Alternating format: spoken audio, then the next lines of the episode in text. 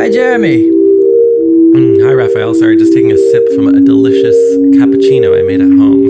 Oh yeah. What, what do, you, uh, do you grind your own beans? Can you tell me about your ritual? Yeah, no, it's a new ritual. I'm trying to start it because I don't have enough uh, addictions. Was it a Christmas gift? Yeah, it was a Christmas gift, but it's a, it's like a, it's only on the weekend. I, I think that's the way the ritual is going to work. And um, when I was in Norway, I kind of got addicted to like cardamom cappuccinos. So Kristen was very kind at uh, Christmas. She got me a, like a cappuccino machine or like an espresso machine and like a grinder and like this uh, Cause- hulled cause- cardamom. I, I don't know if people are aware, but uh, cappuccino machines go from 10 bucks to maybe half a million. You can have the really uh, industrial size ones that they have in the best cafes. So there's a whole uh, range and, and a, a universe of making coffee. I think people are, are pretty aware because they're paying so much for coffee. They're like, Yeah. how does this all add up? But I don't um, know if I, if I ever mentioned this, but I've never had a cup of coffee in my life.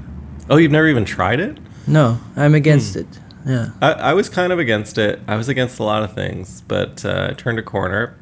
Now- I don't know, but I, I I'm exploring. I'm exploring it for the fun of it, and like you know, putting different things on top of it. Like cardamom is actually a really delicious spice that can be used in either Yeah. savory or sweet. But but uh, uh, I'm as a purist, uh, I'm I'm not a fan of uh, flavored teas with, with fruit flavor or Mm. other flavors. So uh, do you do you feel like coffee with flavoring? That's kind of a you, you go into Starbucks Frappuccino area once you you go down that road. Right, right, right. Well, I think like, yeah, you, you're kind of you're kind of getting hitting. Do you want a do you want a, a, a hazelnut beef stew cappuccino? beef stew? yeah, I don't. it's I, winter. Well, you're in California, right? So you're in the land of uh, that kind of culture. Hazelnut beef stew cappuccinos. Yeah, yeah, yeah, yeah. Quin- quinoa cappuccino or something. Yeah. Um, yeah. So no, what are you I'm all about tea. So I, I, I, I'm always waiting for the barista movement, but the equivalent in tea. And now I see a lot of places in New York that are into matcha tea, but I'm more into Mhm. sencha and genmaicha and hojicha and the more clear teas, not the okay. foamy ones. So. Um, So you're better it's- than it- everyone it- else. it, no, it, it's. It, I'm just waiting for that wave to catch on, where people are like, "Oh, this is a really good Earl Grey." That people Mm. could be as excited about a very special blend of mint tea or an Earl Grey, and not something too industrial. I know. I know what you're saying, and specifically because like um, I've talked to Americans who, very, who have lived in England and are very frustrated with American tea culture being so far behind. That said, this holidays I was traveling traveling throughout America, and there was like a tea place at the airport, which uh, surprised me a little bit. That there was like a tea only kind Oh, of nice. at the Chicago airport. And so- Teavana or something like that. yeah, like here that, yeah. in, in Canada we have a bunch of tea chains. David's Tea being like probably the more uh, common one. Uh, and and I, so I, I, I have yeah. to say, Starbucks is doing pretty good work with tea compared to the other chains. So. really, really, Yeah. okay. Well, they must have. They must know. There's probably a trend report I- out I there mean, right now that's yeah. like tea's the next thing. The bottom is that sort of McDonald's or diner tea where you uh, you get this bag of English tea and you dip it in for half a microsecond and the tea is blacker than coffee. Did you just say a mic microsecond? Yeah. you know, a, a McDonald's microsecond. Anyway, uh, we. You know what? Before we get dead too far, but I down this, like, interrupted your coffee ritual. Sorry. sorry. No, no, it's okay. It's a, it's an interesting But, rabbit hole to go down. but I, I, I want to know do you roast your own beans or how far do you go?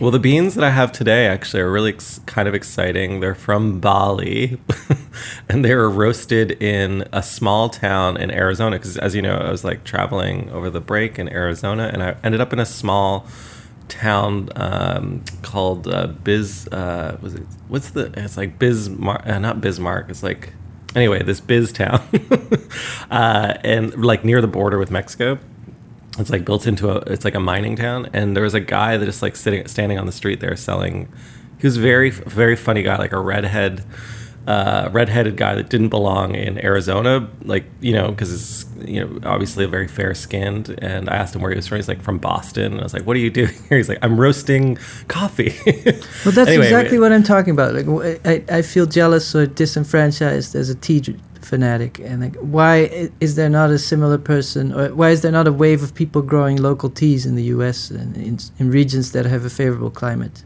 That's true. That's yeah. there's less, pa- but uh, my my suspicion is that just tea doesn't have the upper effect as much as coffee, and so all the the sophistication around coffee is just a veiled drug addiction, just like wine uh, is, is self medication. So I'm not saying that's a bad thing. I'm just saying that the passion around it is because people want to have that wake up moment. But I don't think it was like that forever. Like, um, you know, because uh, coffee shops in, in general are, are espresso is a new culture in North America, relatively speaking. It's only like 20 years old. Um, and then, like, you know, before that, there are other sort of cultures, like, or even now craft brewing, right? Like, how Yeah. many And, breweries? and so would you- that's a good segue into Is- is progress.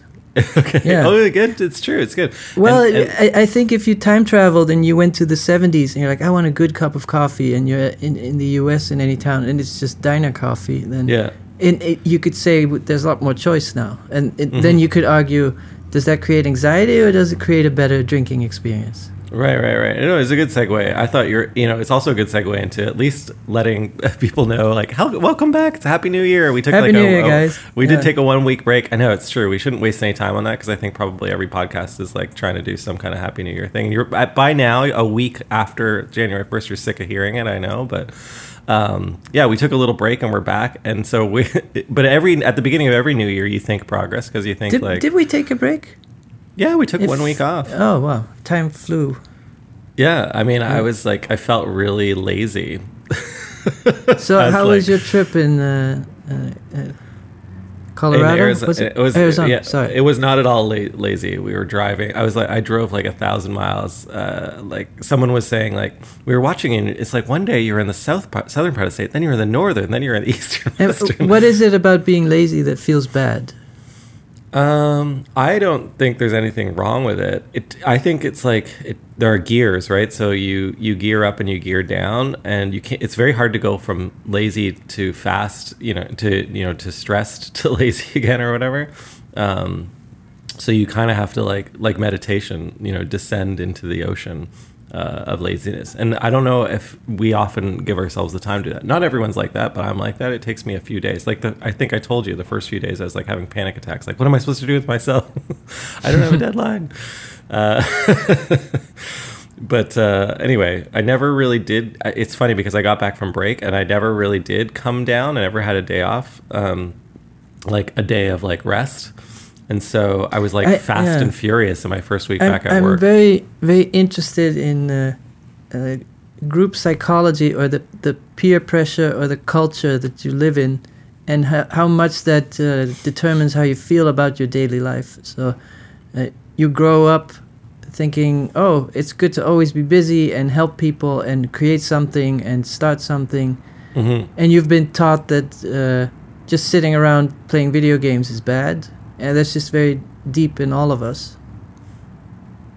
Yeah, I mean, normally I would play a video game over the holidays. It's actually a ritual I normally would um, embark upon, but I did not uh, do that. I tried. I, I downloaded a video game and didn't play it. But Anyway. because the topic of the week is, is progress, and one of the things that fascinates me is if we figure out all these machines to do the work for us, then Mhm. progress would be that we would have more free time and we could be lazy. So that, that could be one trajectory of progress. There are I many that's- yeah. there are many different ways you could define progress. You could think of progress in terms of um, technological capabilities, or progress in terms of GDP growth, or life expectancy, or number of people in the world, or the, whatever goal you set. Yeah, I mean, uh, so one interesting, um, you know, travel point while I was in Arizona was a, a trip to this place called Arcosanti, that was like a, a like a, a vision by it was there's an arch, Italian arch, American architect named Paolo Soleri. He died in 2013, I think.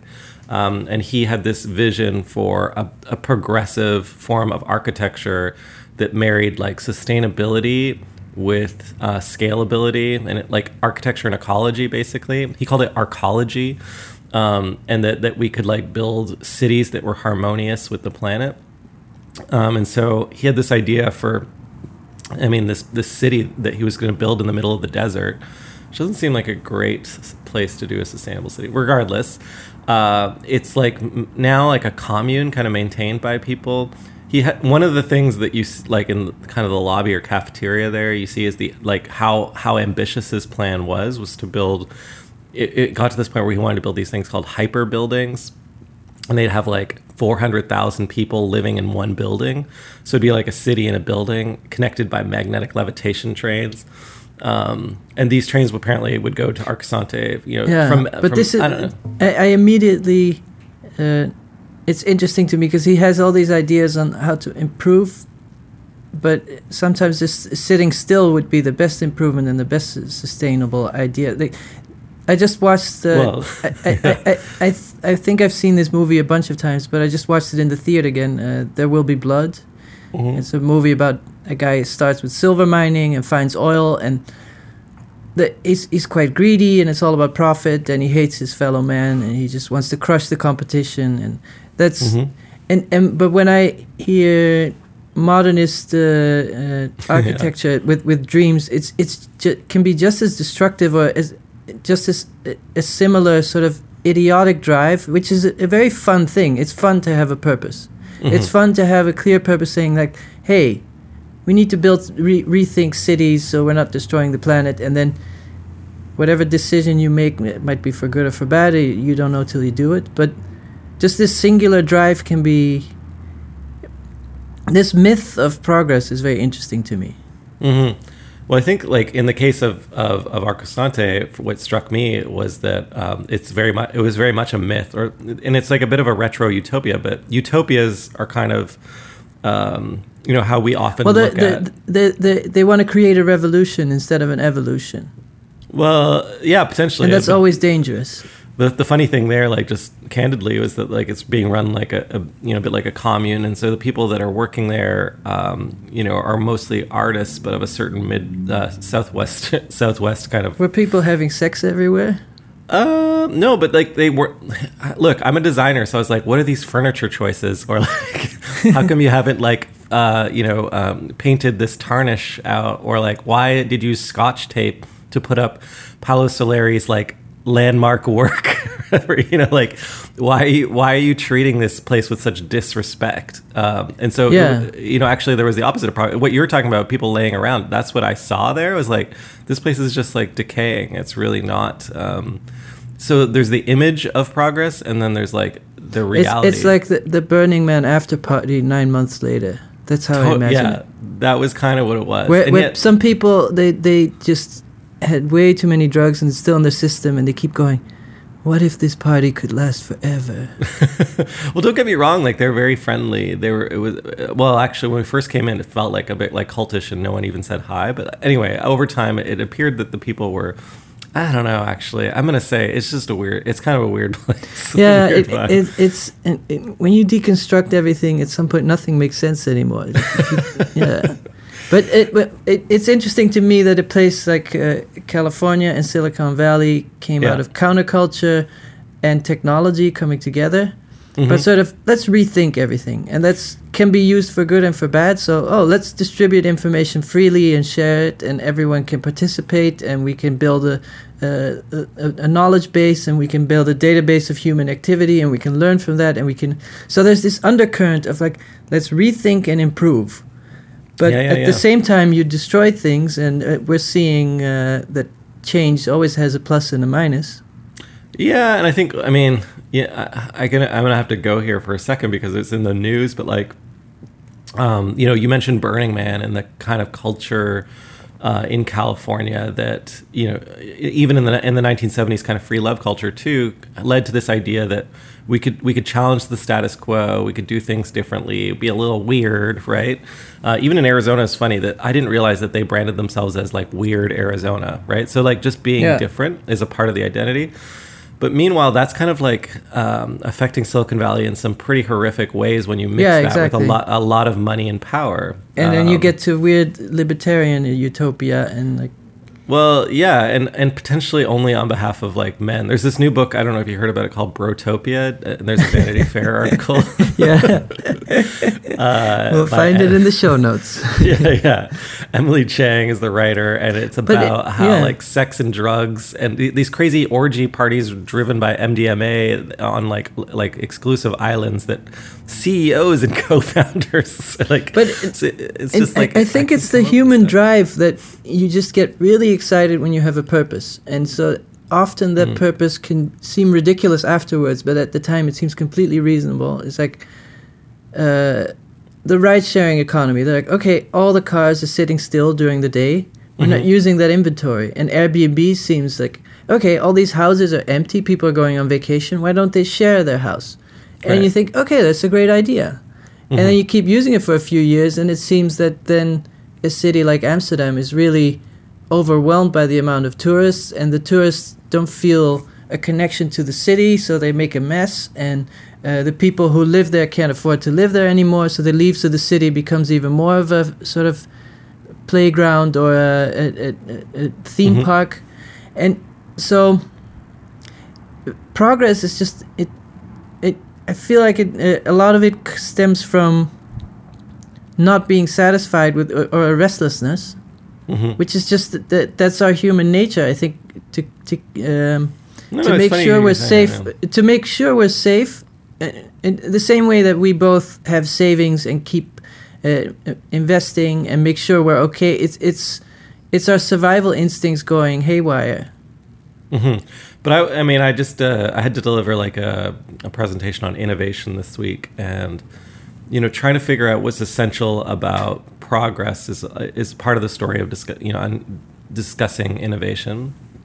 And at the end of the day, I kind of my feeling is it boils down to one word, which is just like a craving for new, and it's just new. There's like besides the word new, there's really nothing uh, But the- more that, yeah. that progress represents. there was um uh, there's this uh, YouTube. Uh, he's an NYU professor, but he makes a lot of uh, videos explaining the growth of technology and where it's headed. Mhm. Uh, Scott Galloway, he's at NYU. I saw him s- also speaking live once. It's very impressive because he is he can cram so much information in a short video. But um, he's talking about how the big four, uh, the the big companies, are just dominating everything now at, at, at scary levels, and uh, they might have to be broken up. Like Amazon should separate their cloud business and everything. But it, the the underlying current is always when you hear the founders of these big companies speaking, it's like we want to make life better. That, Yeah. and, and but then the question is always what what's better? Is it better if we're behind our screens more, or is it better if we go out and uh, Well, and also Uh, what's do better other for thi- one, yeah, so- what's better for one person might be yeah, yeah, yeah. But so the, the I think the undercurrent of progress is, is such a powerful force that uh, in, i- and the and the competitive element that you get blindsided. You just Mhm. you're like, oh wow, I have a goal. Because life without a goal is really hard. hmm Yeah, I mean, you're in. I'm think. I mean, yes, everyone. You kind of need a goal to know to assess whether you're doing well or not. I suppose if you care I about mean, that, right? in, in also in art, uh, it, but it, maybe it's similar. The way science has made such leaps Mhm. uh, and technology has made such leaps. And if for 3,000 or 5,000 years, I think Egyptian art was pretty much the same. You were told this is the way we do it and just perfect it. The same Mhm. way that you might perfect making tea and you don't have to reinvent making tea all the time. Mhm. And um, maybe the last 500 years in visual art, they, when you have an art history book, there's always this really clear progress like, oh, they invented the photo camera. So then painters had to rethink what painting means Mhm. and that's why they invented all these funny ways of seeing. And then along came postmodernism, and it flipped that. And then comes along media art, and it can create new ways of seeing because we were never able to add things like randomness and interaction. So there's a whole new way. That kind of progress has always excited me. Uh, Ah, I'm surprised to actually hear you say that a little bit because you often present the artist as having freedom from the constraints of a goal. Um, Yeah. To, you know, yeah, but it's almost like you the, know. the prime directive of art is to explore something that other people didn't yet, or not Mhm. really.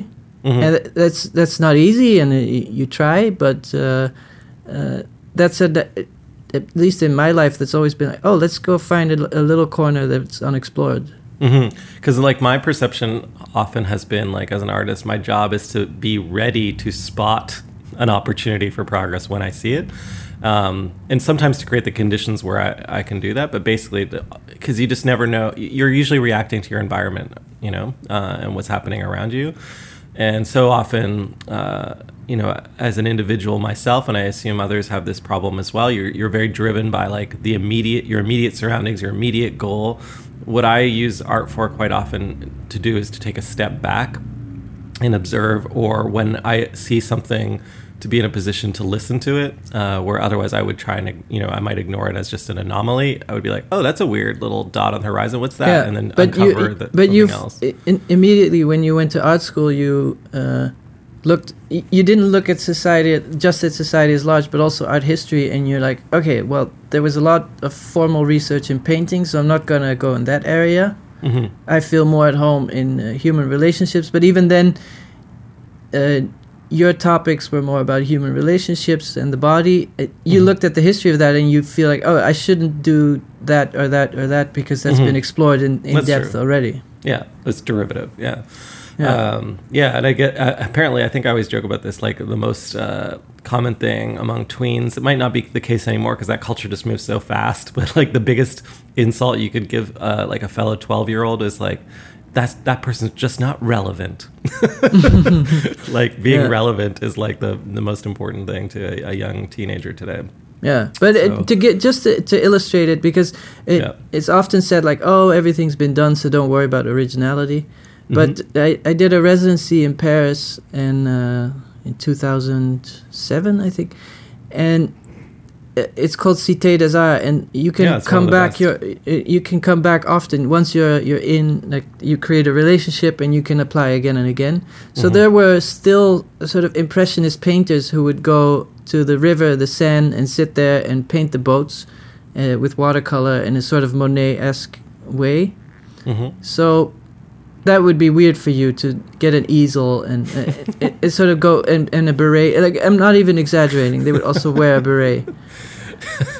Yeah, but uh, I mean that's. uh, I think often you're like, if you ask an artist, "Are you original?" It's very hard to say. It's like, no, I mean, my work refers to a lot of other things. But then you see someone working in a really, uh, someone who's making portraits of people with clay, and uh, you know, and you're like, oh, that's something of. Uh, so, whether that's progress or not, there's change. But uh, No, I, I think that there's a tension there that's kind of difficult too, because sometimes what's new or what seems progressive is actually novelty, and in, fact, yeah, uh, yeah, not is very it interesting. is it interesting?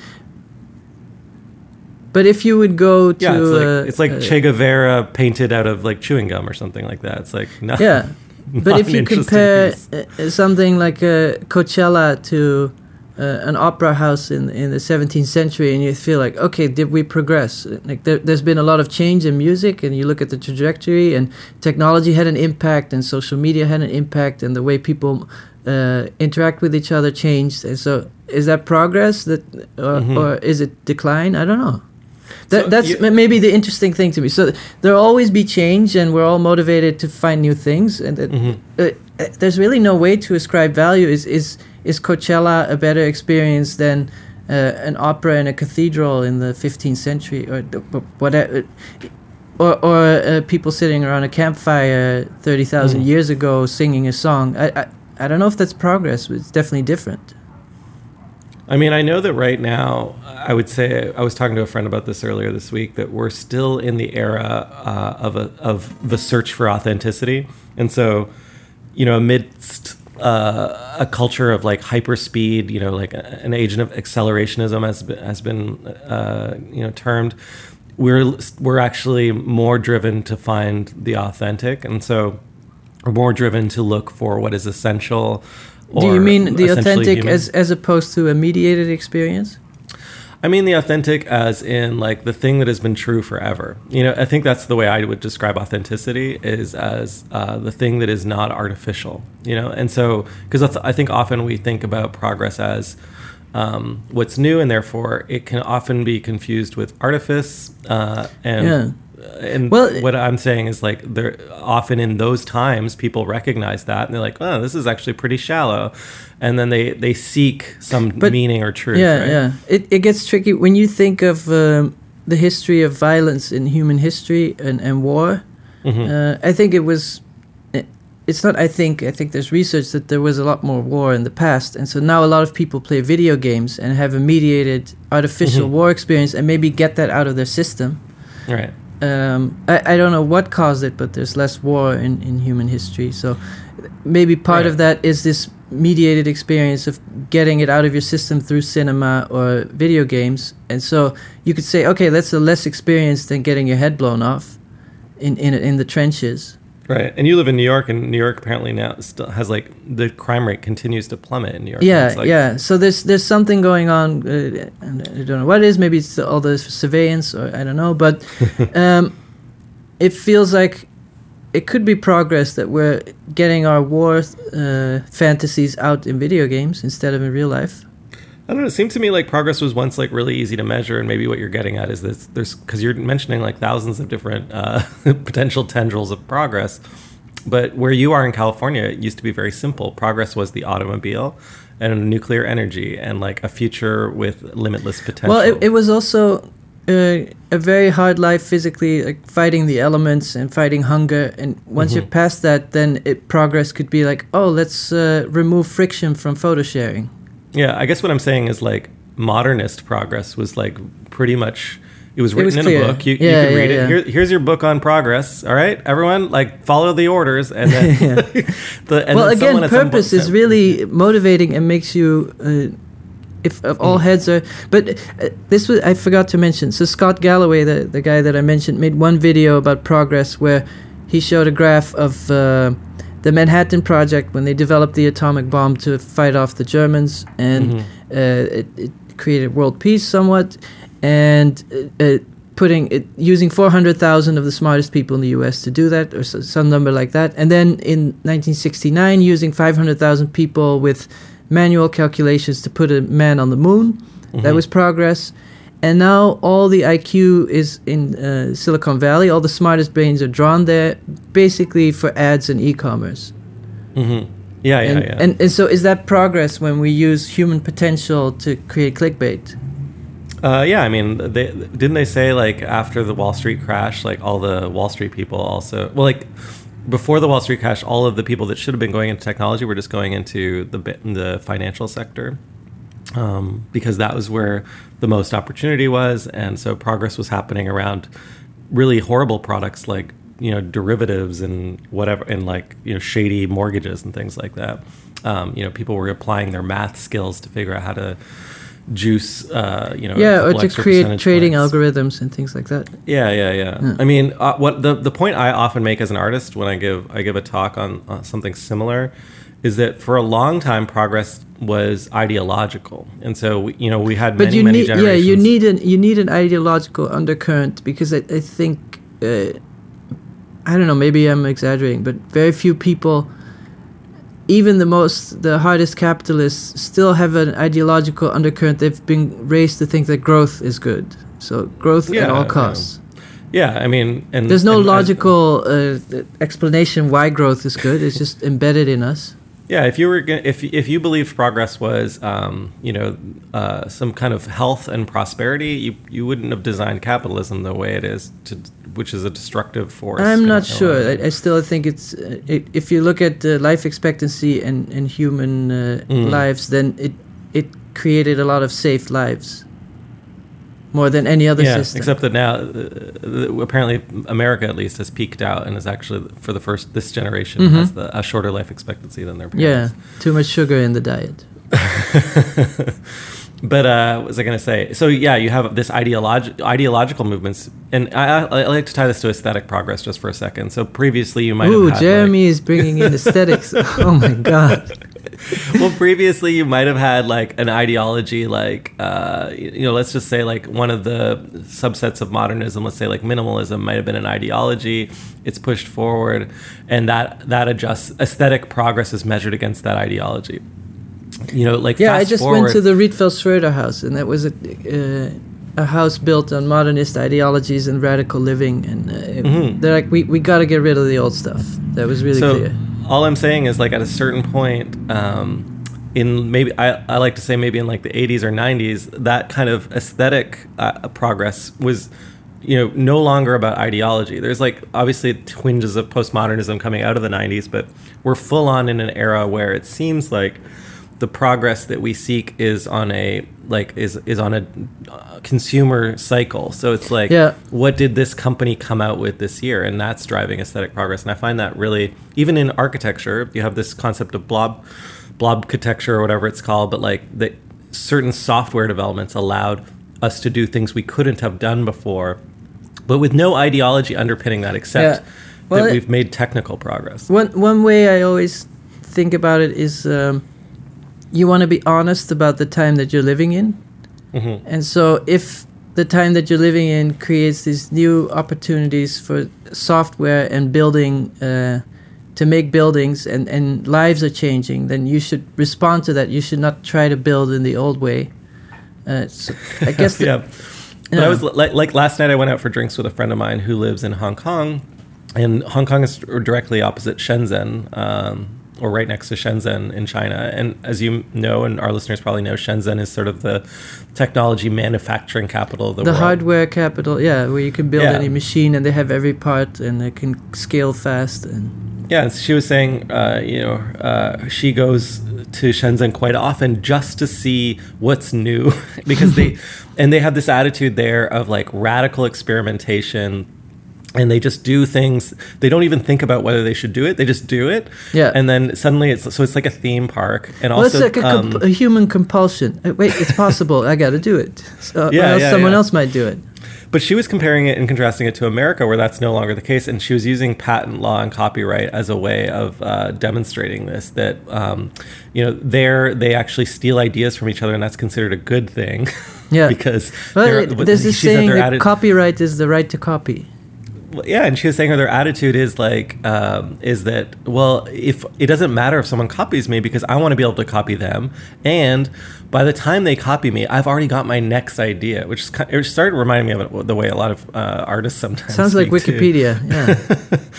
Um, but meanwhile, in the United States, you know, kind of some of what we consider progress has has come down to like, okay, I have this intellectual property, I'm going to defend it at all costs, and I'm not going to let anyone else have access Yeah. to it. Then I'm going to charge a licensing fee. Um, so was kind of interesting to hear it through that lens, and that that was cultural and also built into the ideology of China, which is this ideology that you never do anything for yourself; you always do it for the benefit of the greater uh, populace. Now, whether it's a good or bad thing, that's the belief. That, um, that yeah, it's this just, it's just very deep, the, the, the prime directive. hmm And that that results in a bizarre kind of entrepreneurialism. I don't. I find it fascinating. Um, and I think I'm not sure if a lot of Americans would point at China when they think about progress.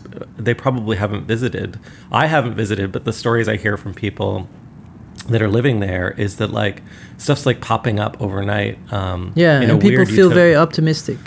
Yeah, yeah. Anyway, anyway, there's a lot of bad stuff going on too. Obviously, there are human rights violations. There's pollution, aplenty. But meanwhile, they're they're over they're invested or over indexed on solar energy, on electric cars. So it's like a lot of people are talking about. I think now like new The- ideological the, thing, forces. The thing for me about uh, uh, Chinese progress, uh, it does sound exciting, but I'm not so attracted to it aesthetically. I haven't seen Ah, Chinese yes. cars or Chinese phones where I'm like, wow, I never.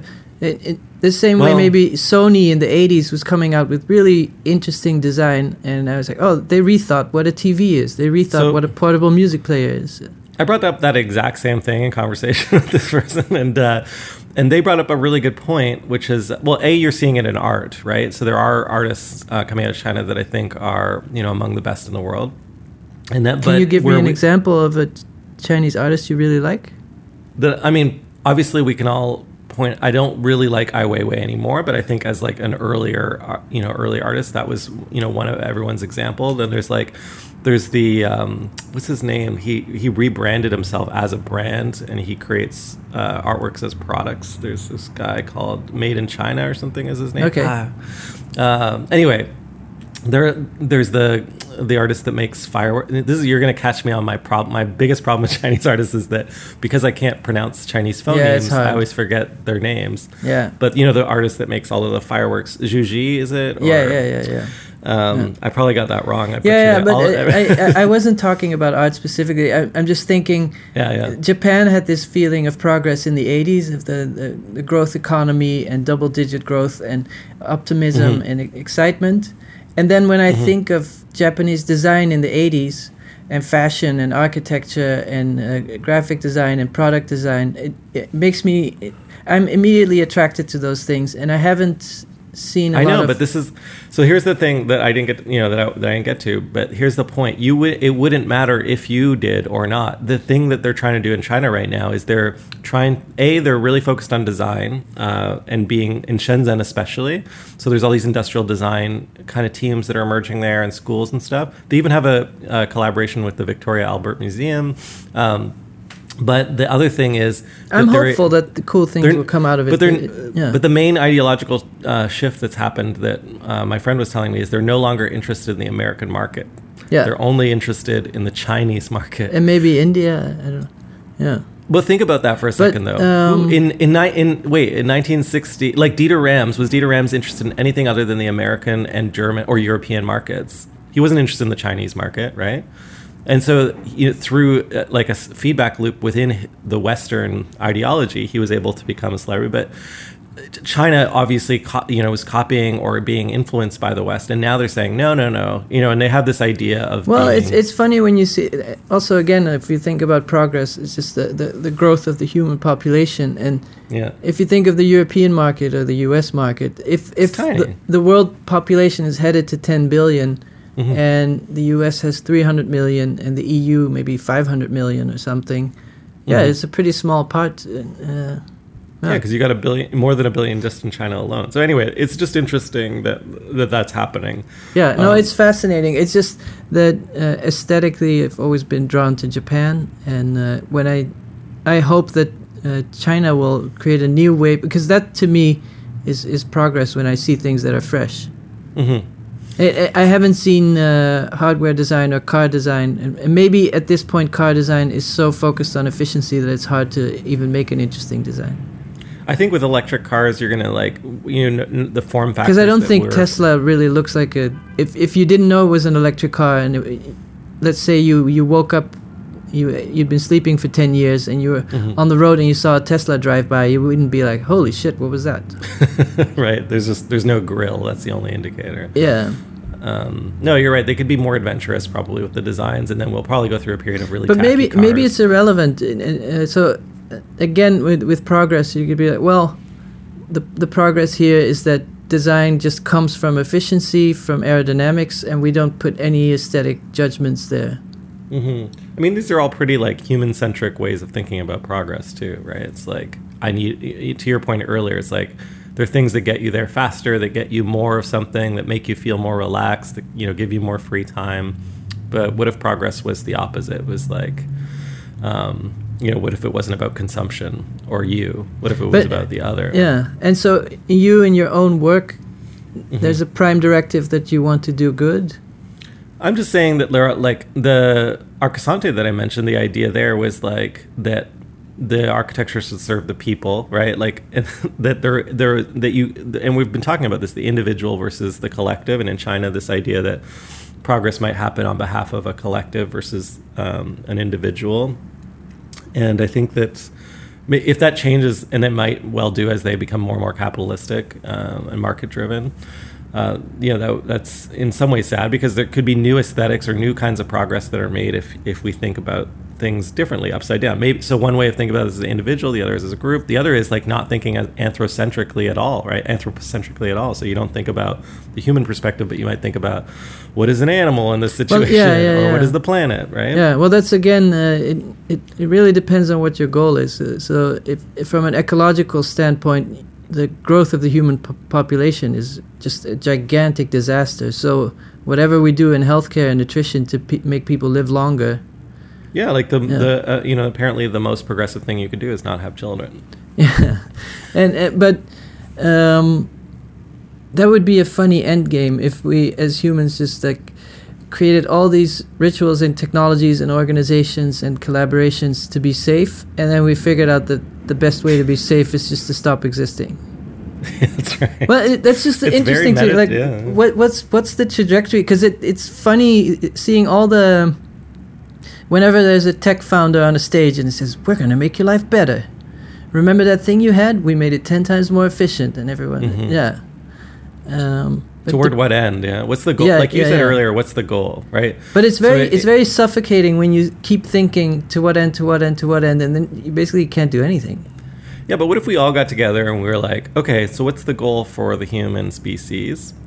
and like there so we might decide the goal is that we make less of an impact on the planet. Okay, like what are the ways in which we could do that? Oh, one is we could not exist, you know. Uh, that would be one of the potential outcomes, right? Yeah, so then you, you basically you start that's the the easiest algorithm so save the planet and no more people. But then you're like, okay, what if we also want people to exist but we also want the planet to flourish. And then it, it becomes a more interesting goal. Well, that's why a lot of people are critical of Elon Musk's like plans to move to Mars because, you know, Why not he's fix a- it he- here? Yeah, because he's tying progress to this idea that it's too late. you know, Yeah, like, yeah. Whatever happens, we need an ex- we need an exit strategy because you know. but that's speaking, exactly there's no we're completely uh, uh, i think what's what's interesting is that uh, um, software scales so fast so you have an era of uh, business progress where you can scale really fast and you don't even have to build factories Uh, uh, Mhm. i'm talking about software things like facebook and uh, so Mhm. and then you get this enormous power in the hands of uh, a, a small team I think historically you needed a much bigger team to drill for oil or to build cars or all these things. So Mhm. something like the example of Instagram was maybe 10 people when they were bought by uh, Facebook. yeah. and it, it was sold for a billion I think. WhatsApp was sold for 19 billion. So it's it's an enormous concentration of power. And then you get to these goals of, that if you look at them the goals are so weird and ridiculous. Like Mark Zuckerberg saying we need to connect people and make the world more open and connected. And he makes a very closed system Mhm. It- It's it- funny to see his New Year's resolution It's- this year. Yeah. Yeah. His New Year's resolution like- this year is just to understand his company, basically, and the negative impact it's having on the world. well, it, just to explain, I think we spoke about it once. He, he, he has a weird goal every year. Like, I want to learn Mandarin, or I want to run a mile every day, or I want to automate my home. So he, he had a different goal every year outside of Facebook. And this year it's like, oh, I think Facebook's kind of fucked. Let's make it better. Well, no, yeah, like He in- doesn't in say it in so many harsher- words, but I No, think he no. knows that. uh, uh, In harsher terms, last year he's like, I have a Jeeves robot in my house, and Yeah. this year it's like, hmm, I might have fucked up the planet. yeah. Well, it, I better it- figure this out. It's almost uh, that's what I'm talking about with progress. So what what are the goals you set? So if the goals are make sure people are glued to their screen and on Facebook all the time, then the algorithm figures out, oh, people are really uh, motivated by fear. So if we put scary news in front of them, they're addicted to Facebook. Mm-hmm. So the algorithm rewards uh, fear-driven content, whether it's left wing or right wing. It Mm-hmm. it it, uh, it thrives on hysteria. You're like, oh my god, I, I, everything's gonna die. I gotta check Facebook, Mhm. and and so the logical outcome of an attention economy is to create hysteria and uh, yeah, you're, you're making an argument for a kind of Darwinism or social yeah, but the, the it, or technical technical social Werner Darwinism where Herzog made- evolve. Werner Herzog made a movie called Lo and Behold, and it's a documentary Mhm, about the it's good. internet.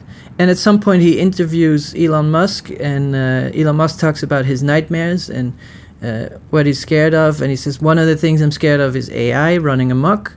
And so, what if AI uh, would be, take be, take over the financial sector and decide that war is very profitable and create wars? And it's like, well, that's already happening. There's nothing. so it, the goals can be so weird. So that if if the military-industrial complex decides, well, we sell more weapons if people are more scared, so let's uh, Mhm. let's make that happen. Um, yeah, it, it, it just often feels that progress is not really uh, in the hands of individuals. It's more like it, it's the same with the atomic bomb. If we don't develop it, they'll develop it. So we have to develop it, even if it's not a good idea. Yeah, but I mean that's the argument against against libertarianism and against different forms of European or even Canadian, Scandinavian controlled capitalism. That unfettered capitalism has this sort of like organic uh, quality, even though it's complete human yeah, invention. but it's but it's the same with control. the with the tax evasion. If if one country raises the taxes, then the company will just move to the other country. So it's a weird. Uh, Shall we read an ad? What do you think? that's a good idea. Yeah. So uh, this, this is why I don't want to talk about politics. It's, it, you break it down and it's just terrifying. Yeah. Well, yeah, we came to two conclusions. Uh, one, the end of humanity, and two. Anyway, so uh, the ad is from Jordan Draper, uh, and I'll I'll get kicked off. He's got a he's got a, a Kickstarter uh, going on. So, um, do you like board games? Sometimes, where the flip is this going? How about checking out this awesome new game about Japanese vending machines? It includes miniature drinks, crates, and even a vending machine that you can drop the drinks into. They may even get stuck or knocked out again later. Sounds. Oh, Sounds crazy. Well, I'll do the next. The craziest part is that this game is just a framework. Renowned board game designers from across the globe all made their own micro games using the same components included with the game. wow, where can I get this? The Kickstarter is live now. It's called Tokyo Series by Jordan Draper. You can pre order the game at a discount there or learn more at www.darkflightgames.com.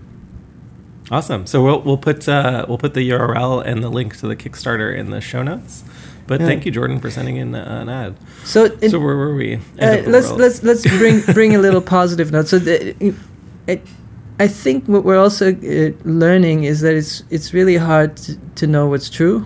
Mhm. Um, we we have our own natural inclinations to trust certain people uh, from a certain background, so we trust universities. And uh, then there's this theorist called Steven Pinker, and he wrote this book about the decline of uh, violence in the history of humanity.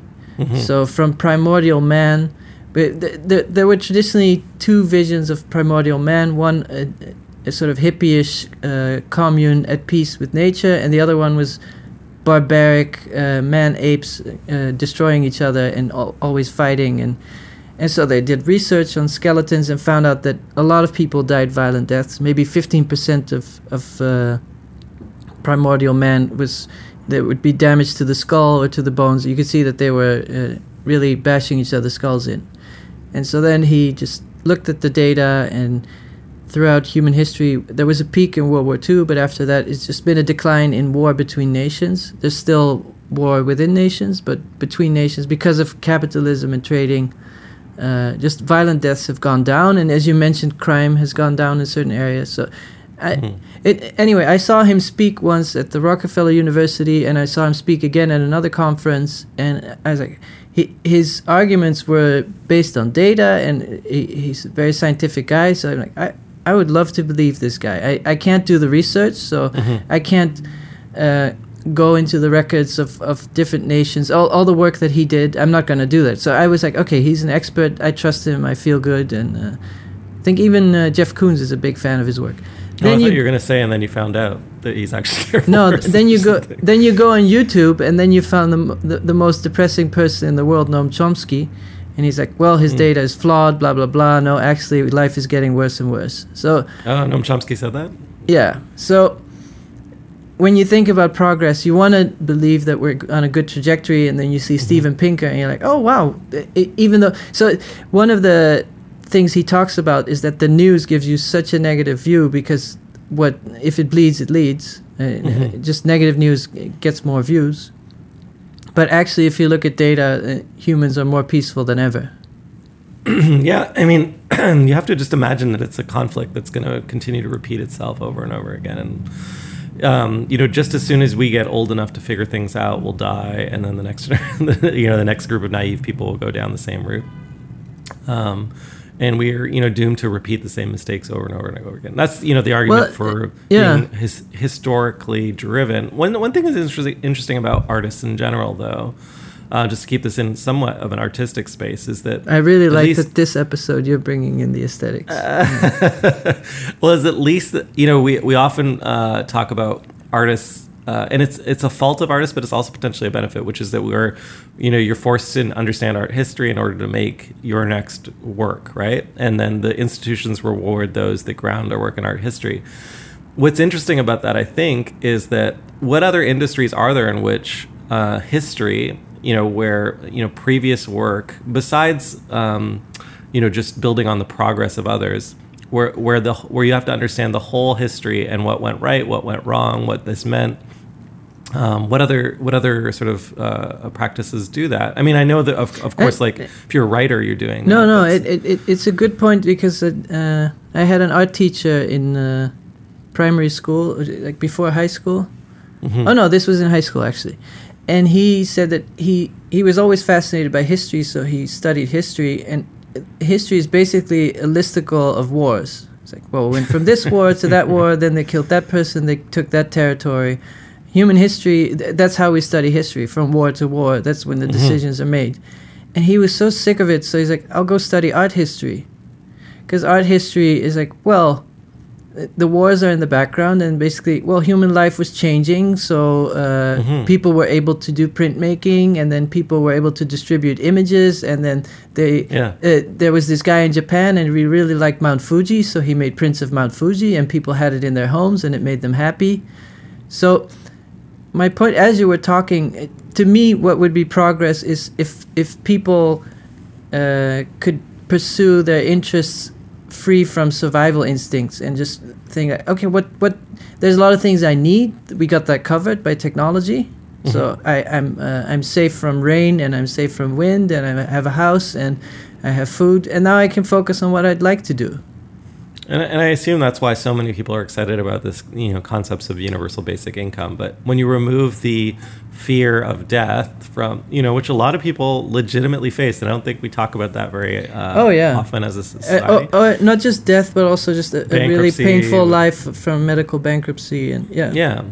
Um, so once you remove that, uh, you know what's possible, and once you know once you can sustain yourself on on a relatively um, you know good diet, um, and you have shelter. You know, again, these are things that we take for granted, but it's like minus twenty degrees here in Toronto, and it's like there are people that are out on the streets that don't don't have a roof over their head, right? And so if we could take care of the like. Speaking of goals, like if we could just all like collectively decide like, hey, that should be the goal, so that we, I think that then real human progress is possible. I mean, there are glimmers of hope, of course, all the time, but um, Well, I definitely. I think if you live in China, a lot of people come out of poverty, and of course the environmental side effects, and there's architectural and city side effects that are not positive. But generally, I think people are happy that they're coming out of poverty. mhm. I think it's really Yeah. hard to imagine uh, poverty if you. Yeah. I think one of the interesting technical innovations. I was watching the new Al Gore uh, Inconvenience Oh, yeah, Two it? documentary. Well, I think you know there's one you know, one major insight um, that he demonstrates. You know, you know, in the first one where he's on that crane and he's like, you know, here's the the temperature rise and he, he he's on he, the forklift goes up and up and up and up and you're like, oh my god, how far does this graph go? And he goes to the ceiling of the theater. He has one of those moments in this film, but it's really interesting because it's about the cost of solar energy Yeah. which in one year I think changed by a factor of one thousand percent or something ridiculous. Um, and so it's It's sort of a so Moore's cheap. law of solar energy. Yeah, which is it, and it's interesting because uh, and the reason I kind of got excited about it is well, Kristen, I, uh, my partner's uh, grandfather, he was a nuclear scientist and ended up having a negative impact on his uh, genome, which ended up as a corruption that was passed down through his family. But so he got became obsessed with. Um, you know, because of this mutation, became obsessed with uh, solar energy. It sounds like a like a Marvel movie. yeah. Well, he invested the rest of his life. He becomes in- like an, an evil solar villain. Well, a lot of my life is uh, like a movie. Anyway, so he invested he invested the rest of his life in solar energy and, and holds holds quite a few patents that uh, you know represent that investment. But um, and you know he died before this kind of changed. But I remember the last time I met with him, he, he like he was in his like late 80s and he was like so driven you know, still typing up and reviewing recent research and like this solar thing has to work out. You, you know, the potential here is just like so great.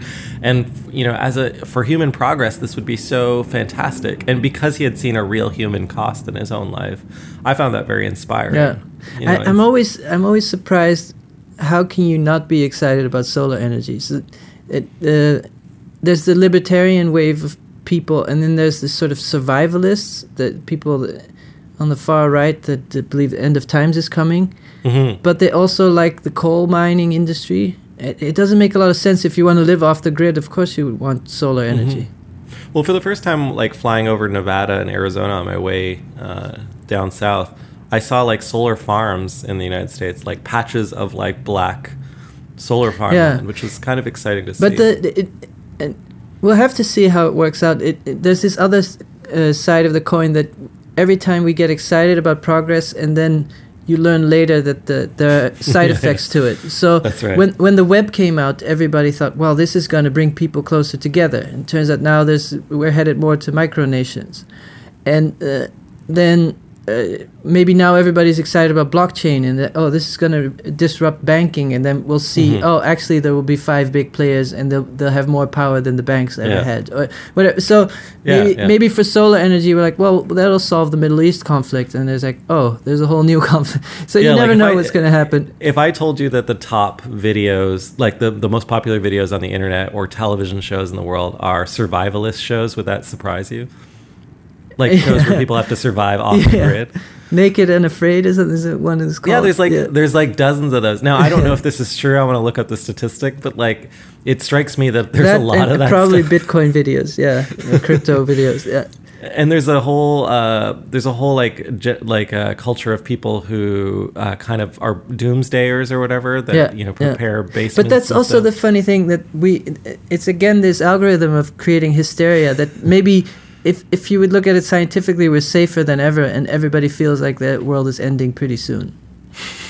Yeah, or they're like fetishizing this idea that like, wouldn't it just be great if I had to, if if I didn't have to. It's almost like an autoimmune disease. It's like I'm so safe that I have to create a Mad Max world because my brain can't cope with the boredom of being completely safe.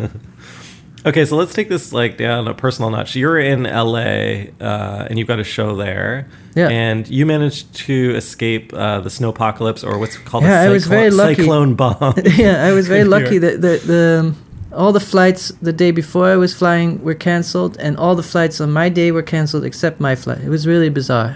yeah, I looked at- like, how did he get there? Like, I how went did he to- escape? It's like, Yeah, I really couldn't believe it. I was looking at the for a few days. I was looking at the flight departures, and it just all these red letters saying canceled, canceled, canceled. and then there's one flight to LA for some. And I went to the airport. There was hardly anyone there, just our flight. yeah. And So the like the 200 people that were in that plane, and the, the, the all the restaurants and the stores were closed in the airport because nothing worked. And for some reason, somebody decided this kid has got to go to LA. And you've got Yeah. a little show opening at Steve Turner, the hardest working gallerist in uh, A big show. the art yeah. world. It's a big show of your uh, textiles, right? Yeah, I, I think uh, it again progress. So Instagram, I really love Instagram. I love that it's a direct feed into the world and it's visual, so it's less negative than Twitter or Facebook. I really, I just the scale of the images is so small. It's really Mhm. incredible. So Mhm. uh, the uh, Steve Turner space is really gigantic, but it's hard to convey in photos. hmm No, I've seen. I've actually never been. I don't know why I've never been in person, uh, but I've seen many install shots. And your yours actually made the space look bigger than I'm used to Okay. seeing. it. Like when when Jonas does a show there, it always looks tiny. But Yeah, yeah. No, it, it's very misleading because uh, I, I, the the previous show we had a dog in some of the photos for scale, but uh, but it's, it looks. yeah, but even LA. dogs, yeah, dogs are different. So there's different sizes of dogs. It's not the best measure of scale. Yeah. Anyway, I was just thinking you are in the ideal climate at the ideal time. This is a Um, nice time to be here. Yeah, it's yeah. 22 degrees in the afternoon. hmm Yeah. And you get to have a little opening. When is the opening? Is it this evening? Why is it late for our little? listeners. What's this little opening? A little. It's a big, big. opening? Big yeah, opening. it's progress. no, the opening is tonight, but uh, uh, by the time we post this uh, It'll be podcast, too late. yeah, People can go see the show. That'll be, be up for a while. I see. yeah, yeah, yeah, yeah. And then uh, after that, um, I have two big shows in uh, Japan. So Oh, That'll great! So you get to go off to Japan. yeah, Cool. yeah, yeah. Um, no, uh, that's the So, that's yeah, the other look- trajectory. so there's the, there's the human and the world scale trajectory, and then there's a personal trajectory where, at, at least for me, Yeah. most of the time, if I look back a few years, like oh, it's going well, it's going in the direction I want. Yeah, I think that's what I was thinking. Uh, you know, why I bring it up is that, you know, you look at the macro and it seems like insurmountable, but within your own life, there are little things that are, are happening or you're doing. There are all kinds of progress. For me, it's a cappuccino machine with cardamom. for you, it happens But to be a even even for you, like like how long have you worked on FreshBooks? Yeah, like actually, this year is like a, I I feel really. I, one reason I came back to work really energized is I, I've worked on this product for eight years. We we redesigned it from scratch. It's finally getting to a place. But do you ever look back at the old good product. versions to see the work you've done, uh, where you, where you? No, went? no, yeah, I did a- I- I did a lot of I don't want to use the word uh, progress, uh, but the, all the changes that happen. Yeah, I, I, I do. I was doing a lot of that this week because I was uh, in, I'm in the process of uh, about to go on you know tour for some to pre- to present on uh, this this this kind of crazy thing we did where we uh, invented and threw away uh, a company um, to build a new product. Anyway, so I've been looking back and like going over all of the achievements is and it is really interesting that because software you don't really have versions anymore. Mhm. It just constantly changes. So if you make cars and you go to the the Volkswagen or Porsche or whatever brand museum, you can see okay, this was the car from 1920. This was five years later, and you see the progress in front of you. But Yeah. with software, it's really hard to grasp the changes. Yeah, and and there's this um this it's just very different. The way software is made now is is about getting value into people's hands as soon as possible. And it's funny because the thing I've been reflecting on most is that you know, for our customers, excuse me, for those that are listening too, like this is kind of like a, a personal thing that I that I struggle with. uh, but you know, we're always trying to get as much to you as possible, as quickly as possible. But sometimes that means that we put something out into the world that's not yet finished in in your eyes or ours or in variations, right? And you, you've experienced this in a lot of software products. And, but the perception among the public is like, are these people crazy? This is like not nearly what I need, right? And we're like, well, we're just trying to get you as much as we can, as quickly as we can. In the past, we would have waited a year or two years, but now what we're going to do is we're going to like, it's going to be like a gradient, and things, the water's going to slowly warm up. And yeah, you know, do you think the and- product's gotten better? Uh, yeah, well, it, yeah, it's always getting better. But the thing is, what by the time it's like warm, it, the water's warm. We're like, gotta start over again. Let's get it cold. that's It's like, that's as, like- interesting because if, if you think of uh, the, the the tools that people had in offices to do accounting, Mm-hmm. for many years they were the same. You had a, a book with uh, gridded paper, and you had a calculator and things like that, and they would basically say this stay the same for thirty years, and that's also nice. It's reliable. Yes. Now, uh, any change you do is going to benefit some people, and is it, uh, other people are going to be annoyed. Okay, like the most important thing to realize though is that not all people are alike, and so it, that you're absolutely right. Change annoys the pe- people who have figured out a solution, even to a difficult problem. So you might be wor- using the world's worst solution to a problem, but you've hacked together a better way of doing it. And it works, and it's like fine, it works. I don't touch this. You know how mm-hmm. mu- how much effort I put into making this work, right? But then, you know, someone new, you know, comes along and they try your thing, your hack, or they try a version of it that where they don't understand those workarounds, and they're like, "What is this? I can't even use this thing," and they just don't use it.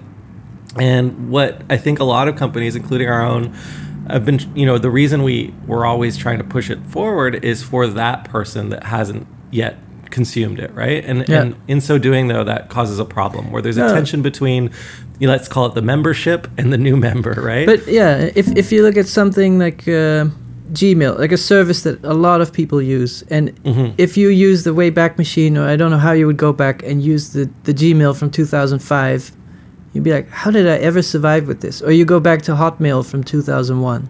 Hmm And there's clear progress, but then there's a lot of things like, oh, I missed that old layout, or I missed that old feature, or that was really helpful, and Of course, it, of worked for course. me. Of course, yeah, and and this is like uh, it's one of the intractable problems. I, I feel like by the, maybe by the time I end my career, I'll have figured it out. But like, how do you please those two sides of the But spectrum? it, it is an. It, this is a very interesting point for me that human progress is is really built on being able to see the past and then make a decision about the future.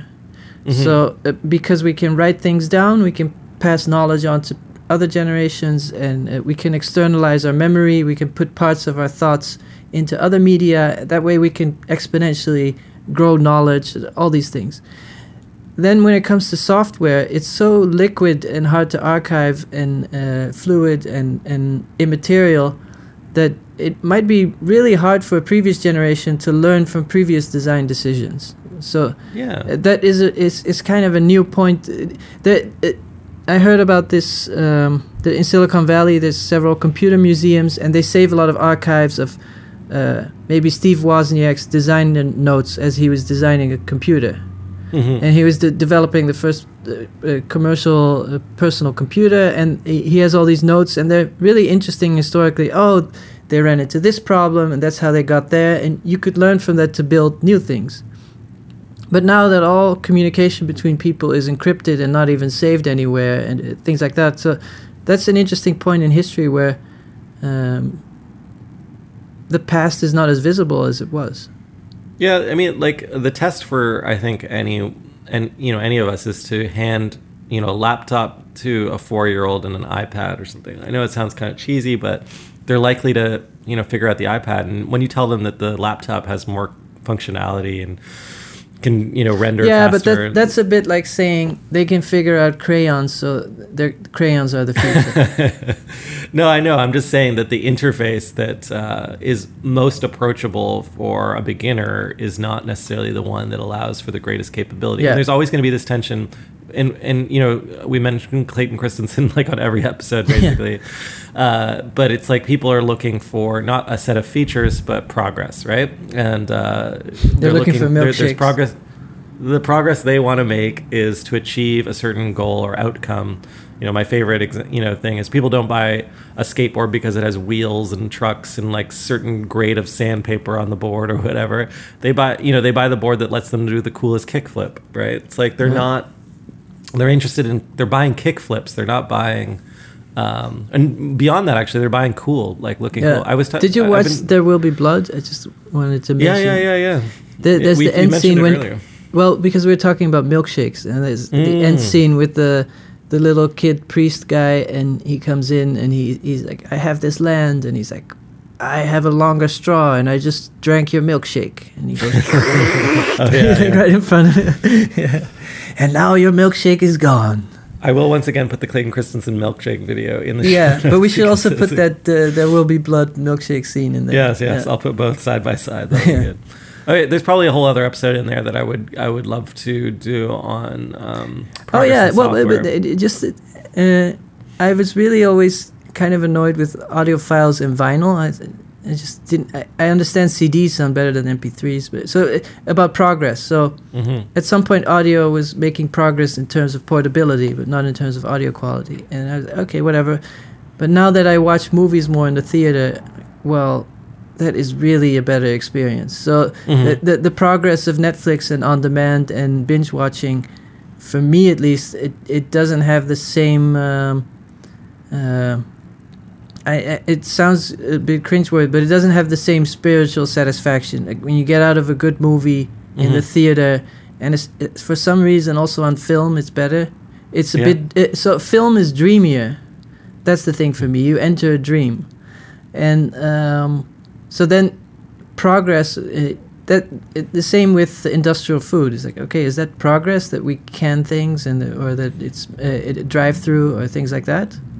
Well, I think if you like you again, I will emphasize that if, if you take the technology out and you take put the emotion in, the progress you were seeking was a feeling of uh, dream like you know state or delight, uh, and that, Yeah, that has exactly. nothing to do Yeah. that has nothing to do with the format upon which your film has been encoded. It has everything to do with yeah. the experience that you have.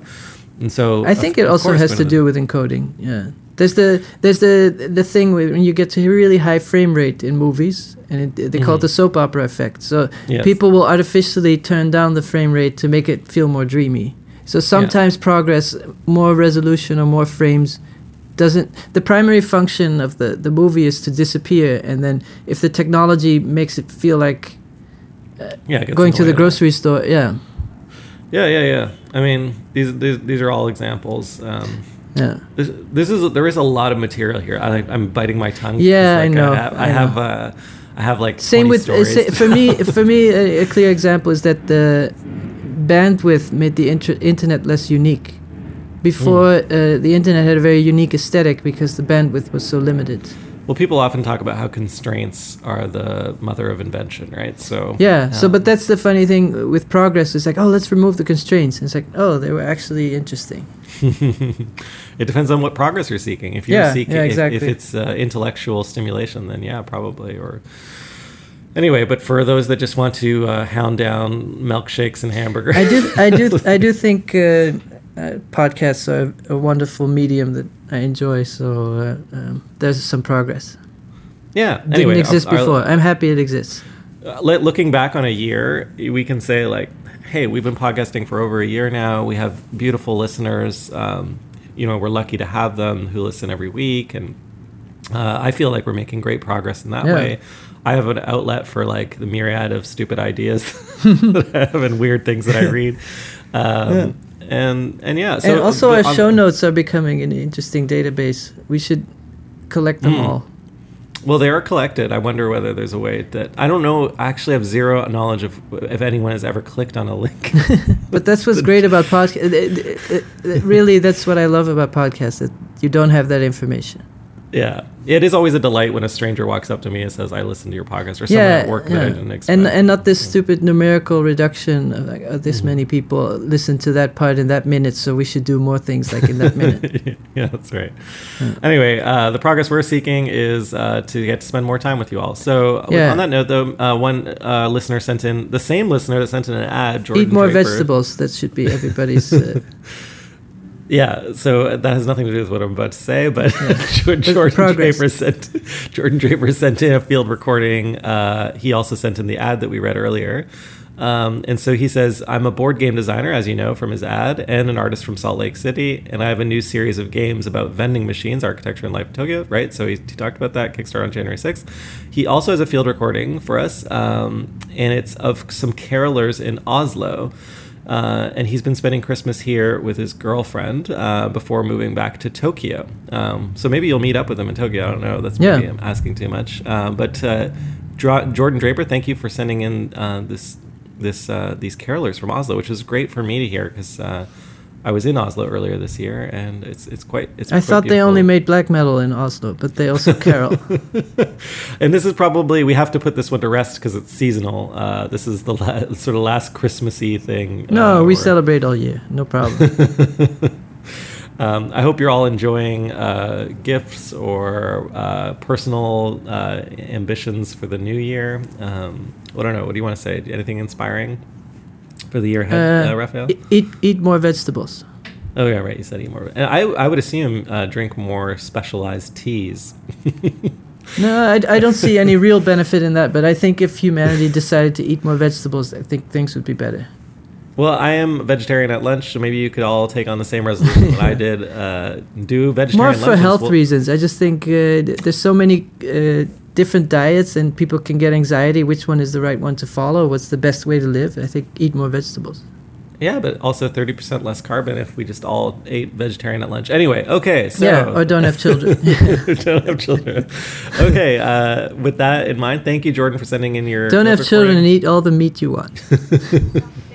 We leave you with these beautiful carolers. Um, have a great week, everyone. And see you again soon. Bye bye. Bye. Det var hyggelig. Det er fra USA. Han har veldig lyst til at dere kan synge en sang til. Ja, ja. Hvis dere kan. Ja, ja. Men, ja, ok. Skal vi synge den? Ok. Nei, dere kan synge på norsk, så det, det er greit. Når rettene blir lange og fulle av setter, så sier vesle musen vår til unge klokken ti. Hvis ingen går i fella, men passer seg på den, skal alle sammen starte her i jul igjen. Hei sann og hopp sann, det faller allera. På julekvelden da skal alle sammen være glad. Hei sann og hopp sann, det faller allera. På julekvelden da skal alle sammen være glad. Tusen takk! Det var flott! Jeg får putte litt oppi posen her. Ja, Ha en god jul videre. I like måte. Ha det bra.